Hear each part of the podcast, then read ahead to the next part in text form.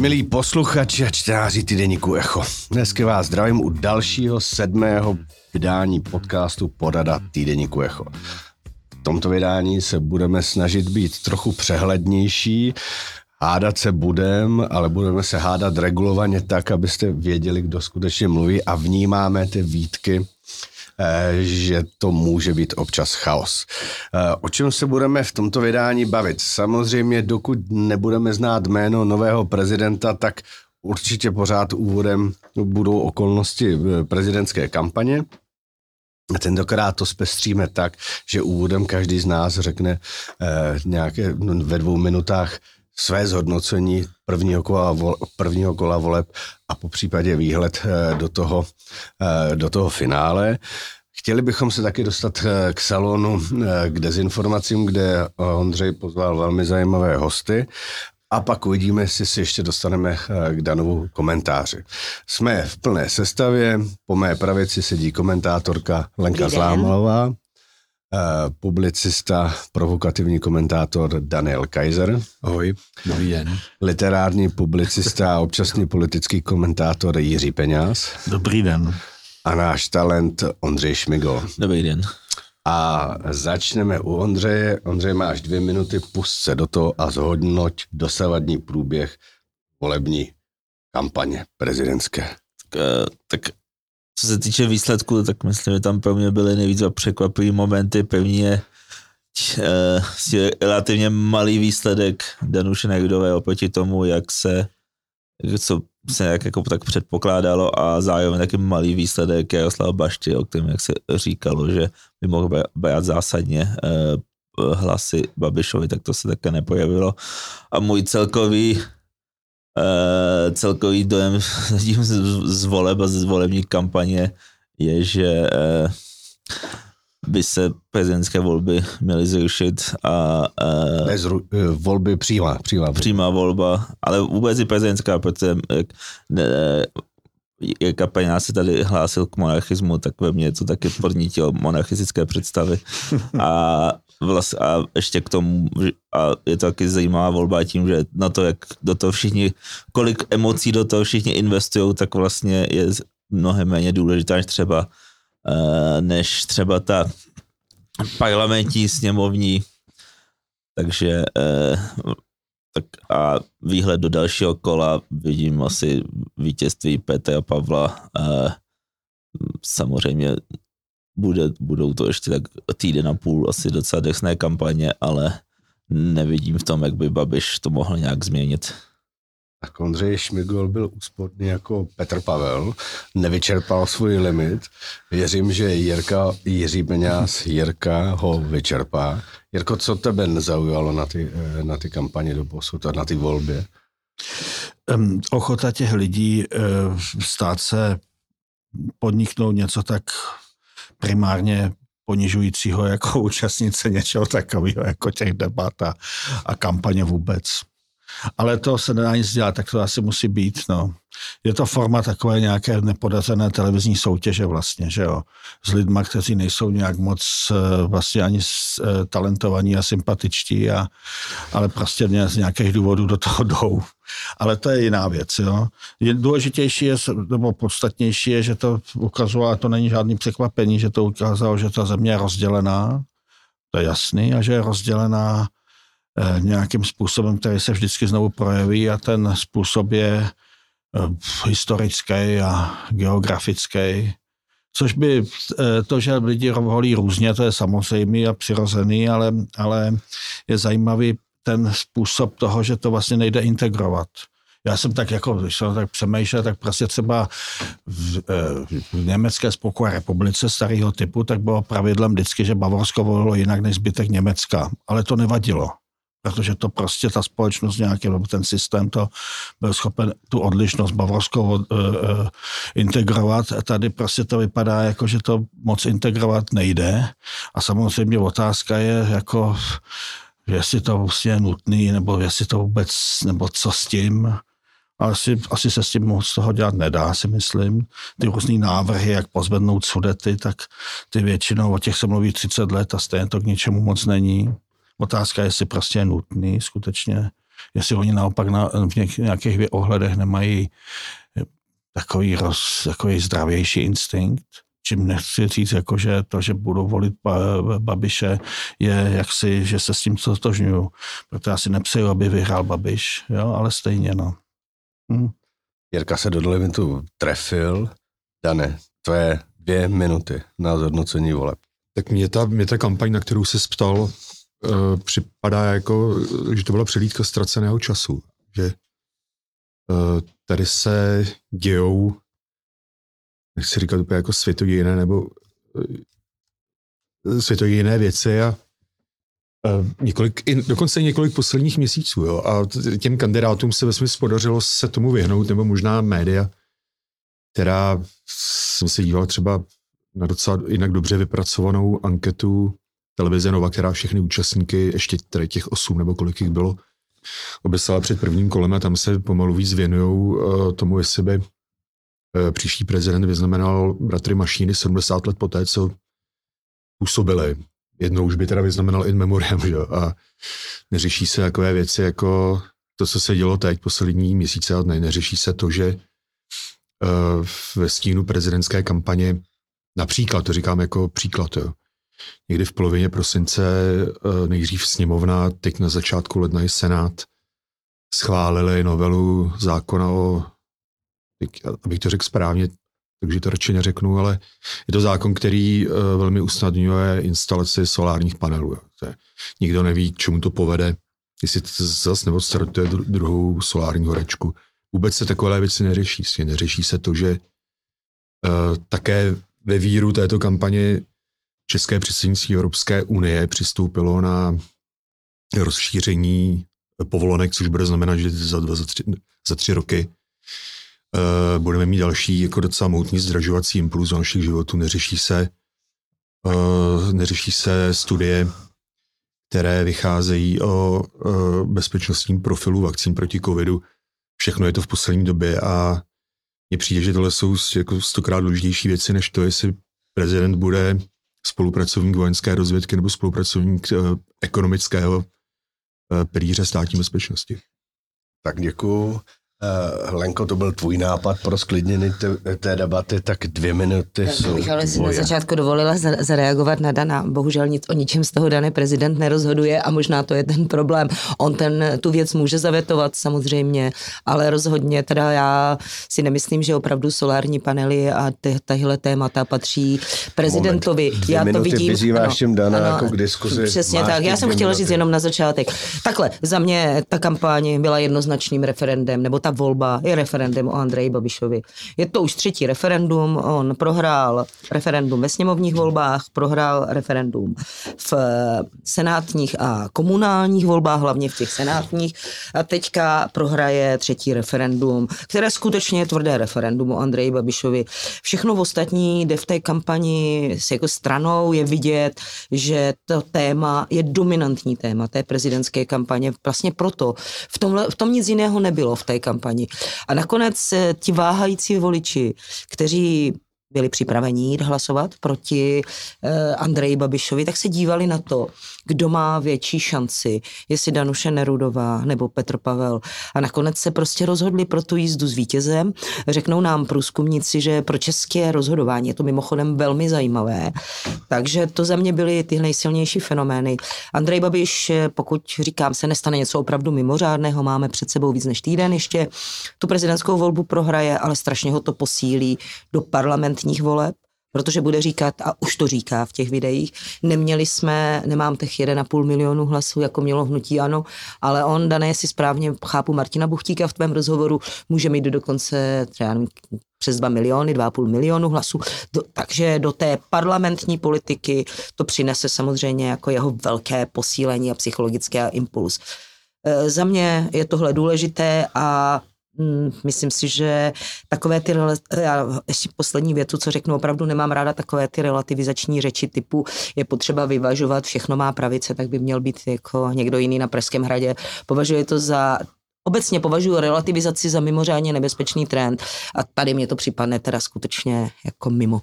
A přece Petr Pavel není žádná pravice. Ne, jako vládní tábor, no dobře. Jo. To... Volí ho pravicoví voliči, kteří volí například O D S, Dane. Hmm.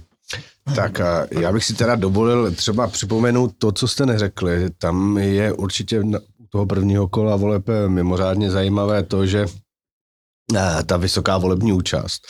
Je tady je, je fakt, že nikdo nečekal tak vysoký výsledek kolem třicet čtyři až třicet pět procent, což bylo dáno právě tou vysokou volební účastí.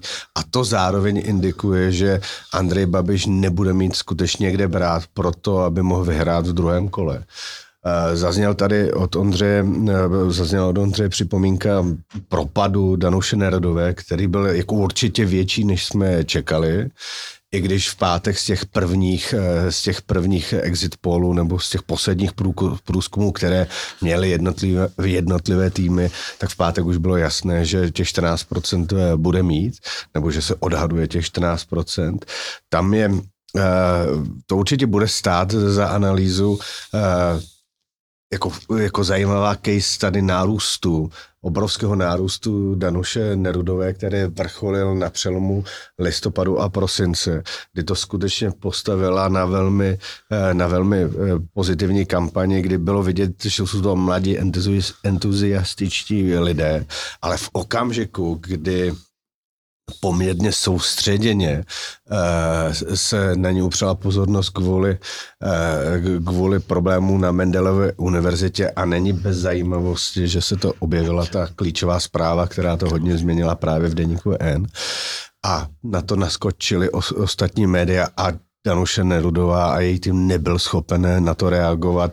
Byla vidět absence seniority, byla vidět, byl vidět absence krizové komunikace a vlastně se ona vlastně popřela to, s čím do těch voleb vstupovala, to znamená s otevřeností, transparentností a čistotou. A ona ten čas promarnila, aby ukázala, že, že skutečně taková je. Tam se proti všem předpokladům, které se doporučují v takové situaci, jako mluvit co nejúsporněji, nedávat prostor pro, nedávat prostor pro další jako spekulace médiím, tak tady se ukázalo, že naopak Danuše Nerudová měla okamžitě uspořádat tiskovou konferenci, snažit se jako vysvětlit. Teď je velmi populárně oblíbené omlouvání, měla si posypat hlavu popelem, kdyby tohle udělala, což samozřejmě, jak se říká, po bitvě každý generál, že jo, e, to, z toho jsem si vědom, ale tam je nepochybně nepochybně ukrytý ten neúspěch a ten propad a plus nepochybně také to, že ona je z Brna a nemá vazby na ty vlivové pražské struktury, kde jako jednoznačně dominuje tým, tým Petra, Petra Pavla. Pro vlastně... Já tím, tady tím skončím, protože se budeme bavit o tom, jak se asi bude vyvíjet to druhé kolo, kdy není, kdy není zatím, kdy se nenaplňuje ten předpoklad toho, že bude nějaká hysterická kampaň z obou dvou stran. Andrej Babiš naskočil, ale hned se vrátil zpět a šel ke Jezulátkovi. Jo? A, takže to nevypadá, že to, to bude zatím taková mela. Ale já teda skončím a vidím, že Lenka se hlásí, tak určitě má já co říct. Já bych poznámek ještě k Danuši Nerudové. Ten propad, a dokud dovolím si polemizovat se všema, skoro se všemi těmi věcmi, který, které říkáš. Tak první věc je, že vlastně ona stejně jako Petr Pavel, ti voliči k ní neměli příliš silnou vazbu. To oni byli, oba dva byli pro ty voliče vlastně tím menším zlem a měli malá jádra. Čili, jak ty jsi zmiňoval, ty mladé lidi, už dneska z těch průzkumů vidíme, že jich strašně moc jich uteklo právě k Petru Pavlovi. Oni měli malinká jádra, obrovské potenciály, které se naprosto přelívaly. Takže já si myslím, že ona může teď v té druhé fázi kampaně a já musím jí vyseknout obrovskou poch- jako poklonu. Jakým způsobem ona to zvládla, není ubrčená, ře- přišla, řekla, udělám cokoliv, aby byl poražen Andrej Babiš, nenabízím ale jenom keci, nabízím to, že to jako odmakám, že s tím Pavlem prostě někam pojedu a tak dál. A okamžitě se stala miláčkem těch médií, ale protože je prostě, protože, na něj protože, jako ale fakt to udělala dobře, jako určitě byla smutná, ona to tušila, že ten propad tam je a já myslím, že jí vlastně ze všeho nejvíc nakonec poškodil ten, to čemu se říká jízda s vítězem, jo, že oni prostě si chtěli vybrat toho, kdo má prostě větší šanci porazit Andreje Babiše. Ona totiž začala tak stoupat před těmi Vánocemi mimo jiné i proto, že některé průzkumy ukázaly, že na druhé kolo je lepší. A konec konců tam tehdy utekl podporovatelům Petra Pavla ten průzkum, kde se proti tomu snažili vymezit. Takže jako před Danuší v tomhle je velký jako klobouk dolů. O tom druhá věc, o tom jako vlivovém prostředí, strašně se to přeceňuje. Strašně se to přeceňuje, máme tady příklady lidí, kteří dokázali teda uspět v úplně extrémně tvrdém vlivovém prostředí. Já si vždycky vzpomenu na to, když Daniel Křetínský začal nakupovat ta média ve Francii, co se proti němu rozjelo, Putinův pohrobe, teda pomaháč, protože má plynovod na Slovensku, kterým teče plyn od Gazpromu. To, co jela francouzská média, dneska dává rozhovory výhradně francouzským médiím a ty o něm píší, kdyby tento člověk nebyl Čech, určitě by to byl Brit, působí já nevím jakým dojmem. Takže jako to, to v tom prostředí se spíš umíš nebo neumí zorientovat. Ale Lenko, a další je, věc, poslední bych dodala. To je jiná situace, bohužel, úplně jeden, jiný případ. Te, ten, úplně ten, jiný teď, mě, případ. teď mě ještě, ano, Daniel Křetínský to zvládl a Danuše tohle nezvládla. To je jednoduché. Ne, ne Daniel Křetínský nekandidoval na prezidenta, ne, já, tam má dlouhodobě čas, obec, má dlouhodobě jo, čas si prostě tu image vylepšit a pracovat, to je úplně jiná soutěž, Lenko. A třetí věc, bohužel, jako zprofanované slovo autenticita a přirozenost. Na mě a Danuše působila v mnoha ohledech jako robot, který má naučené věci a říká to, co chce se po něm každý slyšet. Nakonec těch dvacet osm P R poradců na těch stránkách stál za to. A myslím, že ve finále ji poškodili takové věci jako vlastně hrozně špatně vybrané oblečení do těch debat, neschopnost mluvit přirozeně v těch debatách. A nakonec rozhodují tyhle detaily a to, to se prostě pak sešlo v té perfektní bouři, která dopadla špatně pro ní. Já myslím, že bychom asi bychom neměli moc trávit času teď s Danuší Nerudovou, když se blíží to finále. Určitě, ale jenom bylo, po, ty s tím začal, tak bylo potřeba na to reagovat. Ne, ta tvoje analýza byla hezká, Dalibor, ale faktem je, že když je to platí, a to si myslím, že jo, i když omezeně, že to je forma referenda proti Babišovi, no tak prostě lidi si mohli vybrat dva lidi, no a prostě vybrali. No jednoznačně. Hodili to tam tomu Pavlovi, to je všechno, jo. No, ale tak a, protože byl v té kampani lepší, jo, no, silnější. No, no, no, No, profesionálnější hmm. tým, který, já jsem analyzoval ten zvrat, kdy došlo k té chybě, tak ona se přece dostala na to první místo. V té stejné situaci byl i Petr hmm. Pavel, že byl na první hmm. místě, upořila se, ale ne tak silná ta mediální pozornost a v okamžiku, když ona se dostala na to první místo, tak ona a ten její tým jako selhal. Ale skutečně asi teďka není důležité řešit, řešit Danuši Nerudovou, na to bude asi nepochybně ještě později čas a ne, je stoprocentně pravda, na to se asi tady zhodneme, že skutečně jde tady o, o referendum o Andreji Babišovi. Andrej Babiš je nějakým, nějak, nějakých deset let tady v tom prostoru a je, pod, je nějak jako vykreslen a ty lidi ho tady nejsou. Já bych jenom, pardon, dodala jednu věc. On bohužel teda Lenka po tom referendum, když ho prohraje, on nezmizí. On tady bude s námi a po té porážce v druhém kole zůstane opravdu výrazně posílený a do parlamentních voleb půjde ve výrazně silnější pozici a s tím ta politika musí začít pracovat. Pardon, dovolením, ale ona ani nezmizí to rozdělení té země, jo. Kdyby až objeví se nějaký jiný nový Babiš, jo, já typu Okamuru, jo, za pět let, nebo no někoho takový. Prostě, kdo bude zkrátka, kdo bude e, dost příkře oddělený od toho, od, od té druhé půlky, jo, toho. E, e, čili prostě to on, ten problém rozdělení země na sebe vždycky bere nějakou podobu, jo, a shodou jednou je to Zeman, potom, potom je to Babiš, po třetí to třeba bude možná ne Okamura, někdo podobnej, jo. Takže teď je to referendum o Babišovi, ale je to prostě v prostředí toho dlouhodobého, zásadního, fatálního rozdělení naší drahé vlasti. Já bych já, tomu... Pardon, já bych na to no. ještě jenom reagovala. Tady je strašně zajímavé to srovnání mezi Andrejem Babišem a Milošem Zemanem. Miloš Zeman nemá ani zdaleka tak odpuzující efekt na takovou část společnosti jako Andrej Babiš. Jako to porovnání je strašně nepřesné a Andrej Babiš si určitě myslel, že se vybeze na jeho voličích a ono nakonec, když sledujete výroky Miloše Zemana, který samozřejmě sám přiznává, Andrej Babiš neumí hrát toho hodného strýčka a dědečka, jako umím já Miloš. Když se mu říkal, musíš Andrej mluvit tak, jak když kape voda. A on místo toho, já nevím, jestli jste viděli tu první teda tiskovku po zveřejnění výsledků, na mě to teda, a tam vznikly ty obavy z té jako skutečně vyhysterčené kampaně. To, co tam vykřikoval, bylo příšerný. Ty, jako včetně toho teda řekl, že man, manželce řekl drž hubu, jo, ale... Helenko, to, se, to není pravda, to jsi oběti fakt jako dezinformace, ne. To se samozřejmě jako popřelo, jo, to je, ale to je vidět jako prostě, je, to, to, ne, to jako, jak to tady... Ono by to tam totiž sedělo, ono by to tam totiž sedělo, ono by to tam sedělo. Ty bys to tam ráda viděla, ano, ale jako protože ono to celý tak to bylo není, jo? Hysterický, neurvalý, hulvácký a já jsem se začala bát hrozně jedné věci. Přestože jsem si jistá, že prohraje, tak se bojím těch čtrnácti dnů. Jak tam začal vytahovat válku a tyhle věci, tak jako bylo jasný, začíná hrát na nejnižší půdy. A říkala jsem si, těch čtrnáct dní opravdu bude hnus. On se pak uklidnil, protože ví, že přestřelil. Lenko, to je přesně to, co jsi popsala, ta atmosféra a ta si myslím, že je strašlivě jako, jako nebezpečná, že ti lidi dosazují tomu Babišovi významy, které tam jako vůbec nejsou. Na tom billboardu jsou. Jsou tam... Jako mluvím o tom držobu, jo, to je jo, prostě jo, jo. Jako, prostě to je ta situace, lidi tomu chtějí věřit a vidí to Babiše v takovém jako zosobnění úplného zla a ďábla, tak mu připíšou úplně všechno, jo.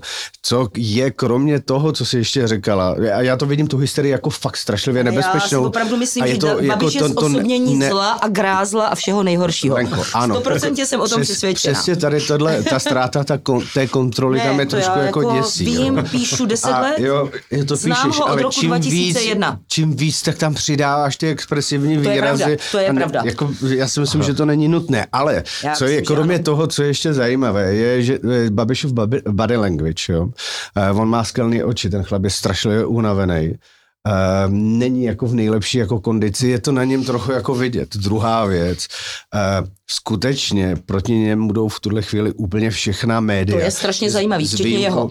Z, Lenko, nech mi prosím tě domluvit. Včetně, jako s výjimkou Primy a Novy, která se chová jako neutrálně. Ale co je zajímavé sledovat, že nemá absolutně pod kontrolou to nejvlivnější médium a to je iDNES. Já o tom iDNESu něco vím, protože jsem ho nějakých pět let jako řídil a vím, že to je hrozně uzavřená Uh, uzavřená komunita, kterou nelze prostě jako jednoduše jako ovládat.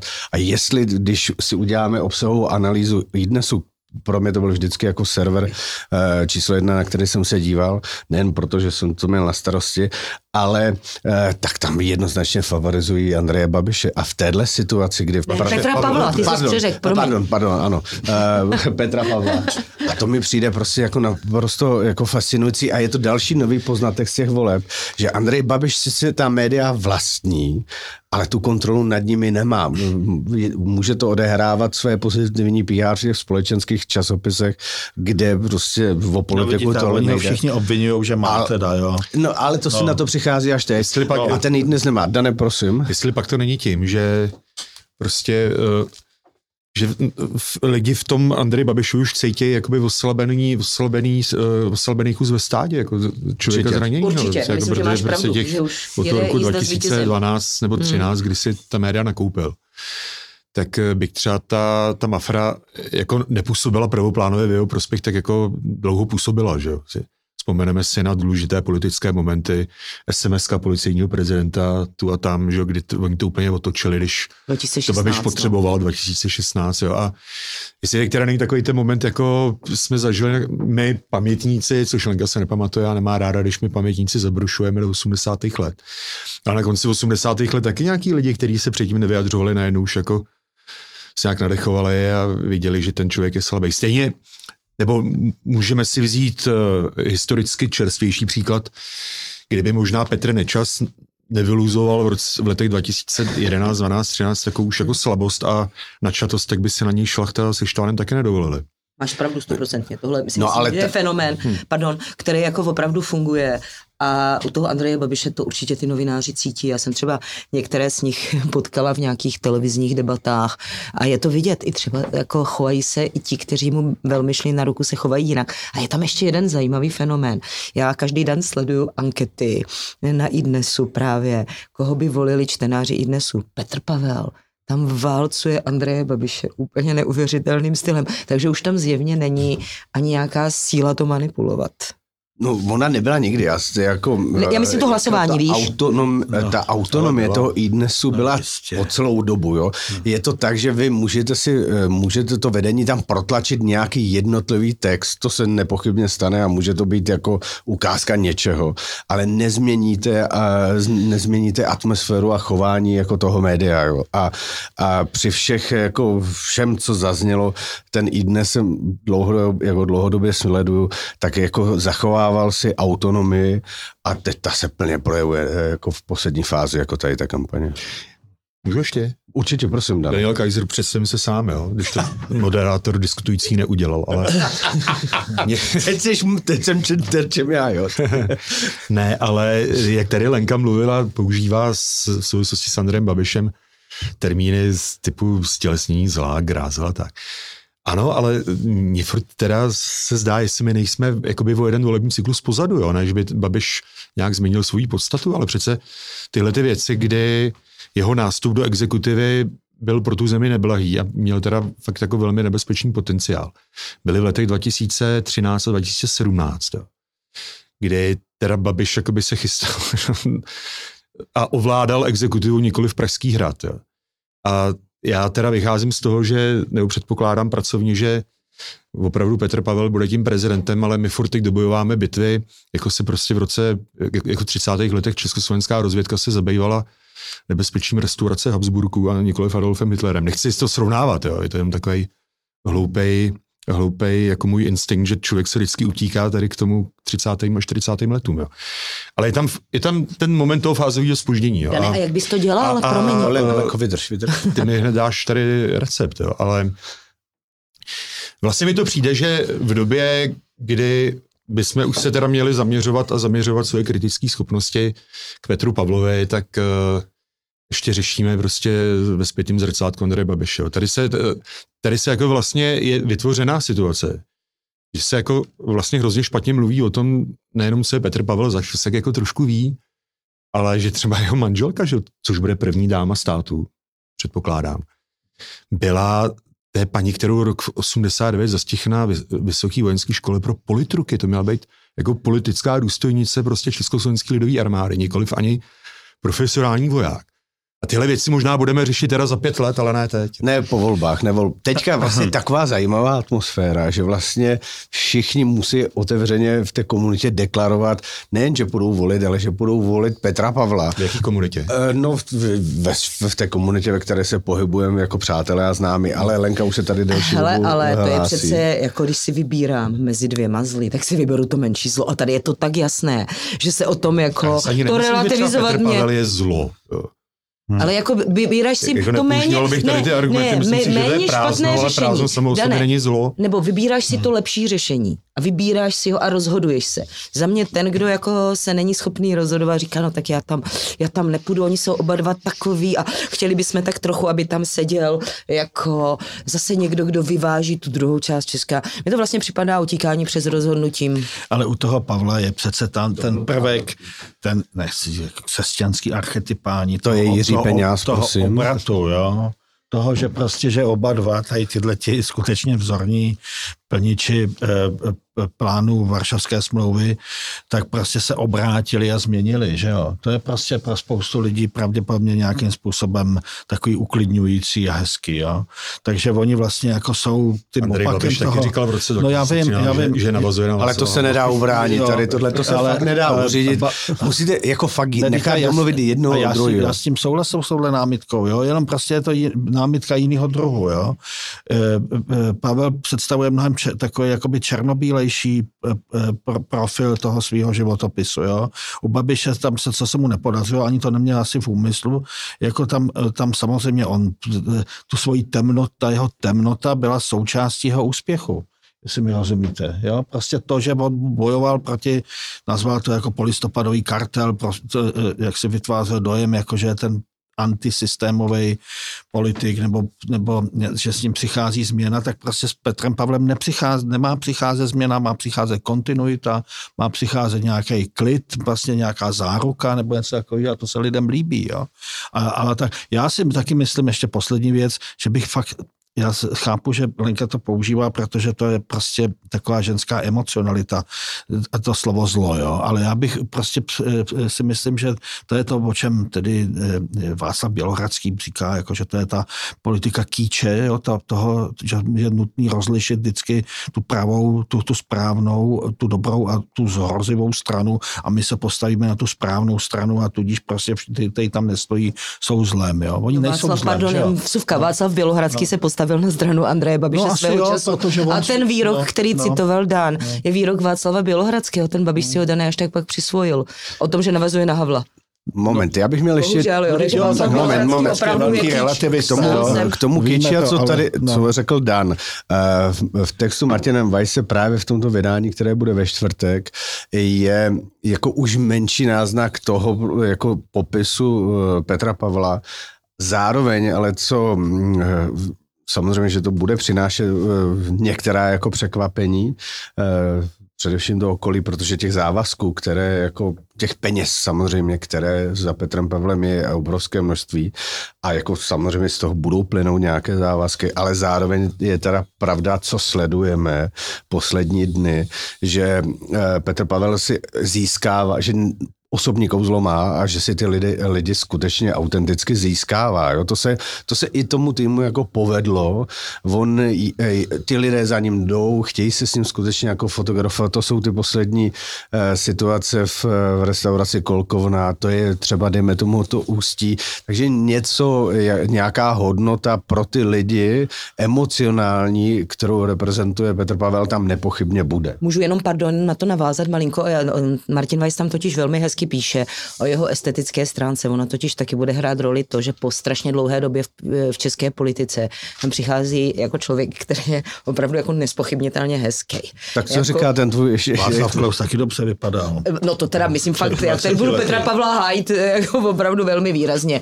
A jako Martin, který rád cituje výrok Johna McCaina, že politika je show business for ugly people, tak ti lidi možná mají teď i v té těžké době trochu dobrý pocit, že tam přichází někdo, kdo je opravdu dekorativní.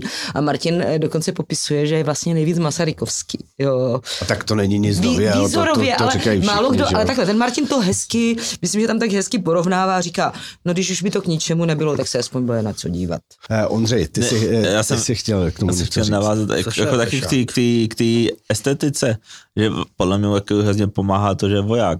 Protože jak jsme, jak, jsem mluvil, jak jsme měli ten volební štáb, tak tam jeden z těch sociologů říkal, že padesát procent voličů přísahy volilo Petra Pavla a že se jako všichni dělají legraci, že oni volejí uniformu, ale že to nejspíš tak opravdu je.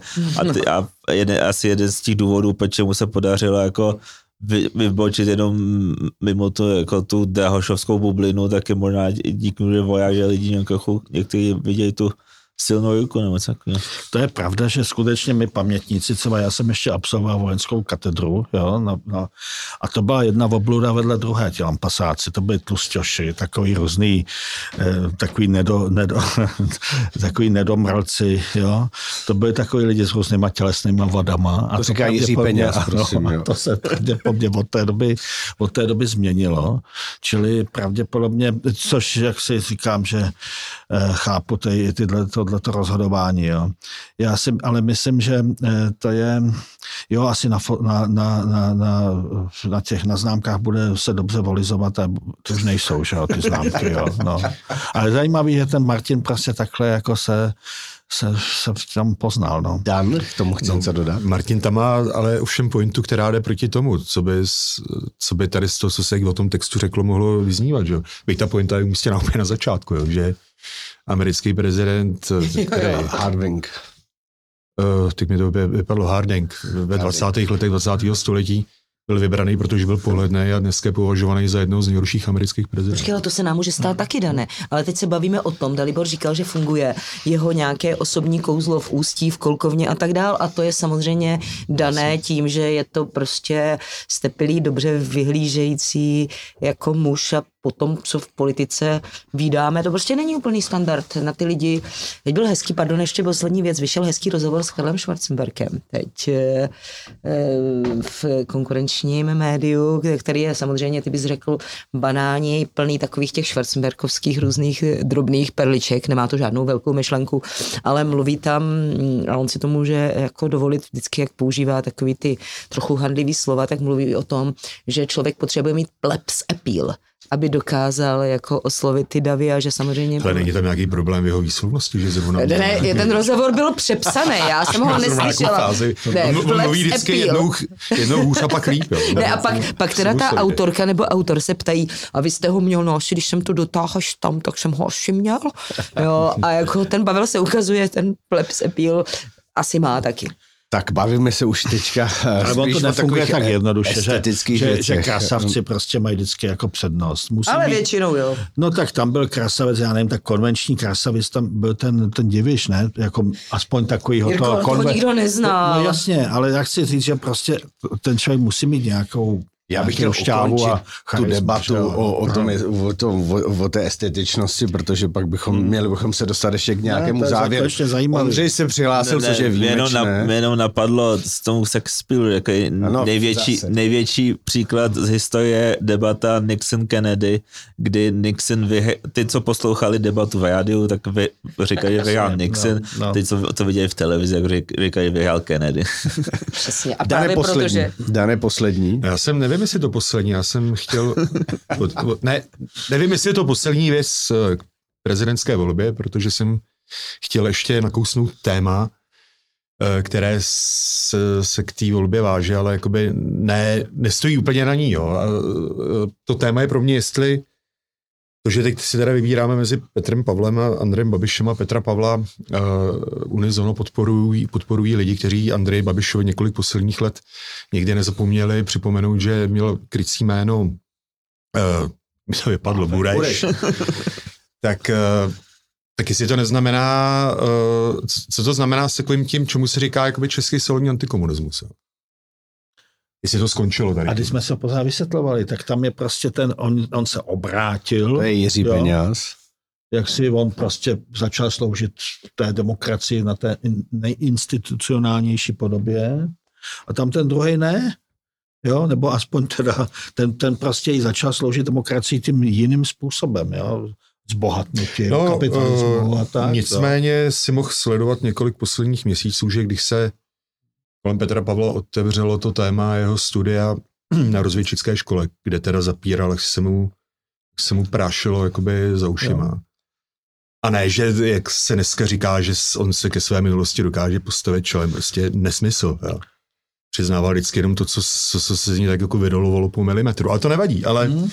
ale mohl si sledovat, že prostě v těchto kruzích jako ne, nebyla ochota Mm-hmm.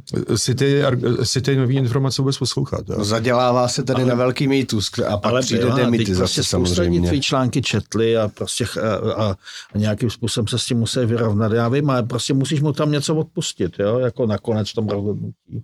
Já si, no, ani, nemyslím, že by to, co, já si no. ani nemyslím, že by to měla být věc, která rozhoduje o jeho vyhlídkách, jak se choval v, roce, v osmdesátých letech. Jo? Ale zajímá mě to, jak bude tady to téma ničí komunistická minulost, jak to můžou tady ta, jakoby, když to tr- řeknu trošku karikovaně, kulturně, kavárenská no. fronta, že to je hrozně hloupý výraz, nic lepšího mi teď nenapadá. Tak jestli s tím tyhle ty lidi, lidi vlastně ještě v jiných situacích budou v příštích letech jako moci operovat. To je prostě typické, to je skutečně typické, že když dva dělají totéž, není to totéž. A tohle no, sledujeme, a, a taky... to teda, to teda, teda sledujeme tady live a všechno je eh, motivované jednou věcí, odporem k Andreji Babišovi. A to jsem, promiň, jenom poslední věta. E, a to, to vlastně, to bylo signalizované. To bylo signalizované, tady ty sociologové to vlastně popsali strašně dobře.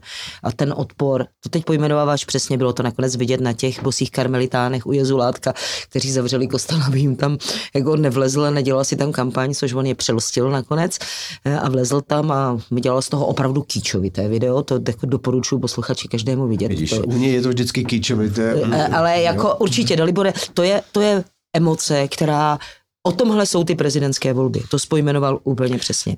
Odpor společnosti vůči Andreji Babišovi se ukáže, že je masivní. Já, já, já musím říct, že prostě, když, jsem, když jsem to včera poslouchal, že mu zavřeli ten kostel, tak mě po, zatrnulo, jestli náhodou nakonec on to nevyhraje. Jo? Ale pak přišlo Ústí. No, o to Ústí to je zase jiná věc, jo, ale myslím si, že tohle mu pomáhá. No to si nemyslím, to se takový jako říká, ať se nejede no. antibabiš, ale bo, no. jako vláda v roce dva tisíce dvacet jedna, ta vla, ty vládní koalice vyhrály čistě na antibabišovi. První referendum, cokoliv jiného se zkoušelo, jako drahota, která už v té době byla veliké téma, ty lidi trápila. Lidi volili proti Babišovi. A přesně tím bych tady, tohle, tady ten okruh chtěl ukončit, jestli vůbec otázkou toho, jestli Andrej Babiš má vůbec nějakou šanci vyhrát. Je asi zřejmé, že jediný, kdo to může pokazit, je Petr Pavel a jeho tým. Andrej Babiš asi už na to velký vliv na ten výsledek mít nebude. Souhlasíte s tím? E, jenom, jenom jedna věc. Samozřejmě sedíme tady dneska ve středu osmnáctého ledna. Fakt nevíš, co se objeví za informace. E, vycházíme z dnešní situace. Já bych, čili, bych si tam nechávala tu rezervu. Často opakuju teď to slovo o černých labutích. Může se stát něco. A vzpomínám si na francouzskou prezidentskou volbu roku dva tisíce sedmnáct, kde konzervativní kandidát François Fillon vypadal, že jede na vítězství. Nakonec se objevil zaměstnávání manželky a dva obleky a dopadlo to úplně jinak. Já, to, to samozřejmě toho jsem si vědom, Lenko. Já se jenom tam, hmm. ta otázka zněla, ne, já jsem neřekl, Petr Pavel stoprocentně hmm. vyhraje. Jestli existuje nějaká alternativa, nebo jak by mohla vypadat, a ve které díky níž by Andrej Babiš vyhrál. Dovedete, já si to nemyslím. Si, dovedete si něco takového já představit? Ne. A ten neúspěšný atentát na Babiše třeba. A vyhraje Babiš. Příběh modrého Citroenu. Hmm. Jako to vypadá, jako kdyby jsme teda byli Babišův marketingový tým. Takhle no. K tomu dospět nechci, ale... No jasně, eh, pak bych... Nestačí pár vajíček na jeho hlavu. Ale Jirko, přeceňuješ, může... přeceňuješ no, dobře, no, a podceňuješ tak... odpor společnosti vůči Andreji Babišovi, hmm. která je... který je tématem těchto voleb. Proto jde všechno stranou, co dělal Petr Pavel, protože ti lidé vědí, hmm. proti komu jsou otočení v téhle chvíli. Milí posluchači, slyšeli jste první neplacenou od oka půlhodinku našeho podcastu Porada týdeníku Echo. Pokračování bouřlivé porady najdete na piky tečka cé zet, která se stává naší hlavní domovskou platformou, kde i zodpovíme vaše případné dotazy a připomínky, které můžete také psát na adresu redakce zavináč echo dvacet čtyři tečka cé zet. Se všemi posluchači se těšíme na další setkání příští čtvrtek.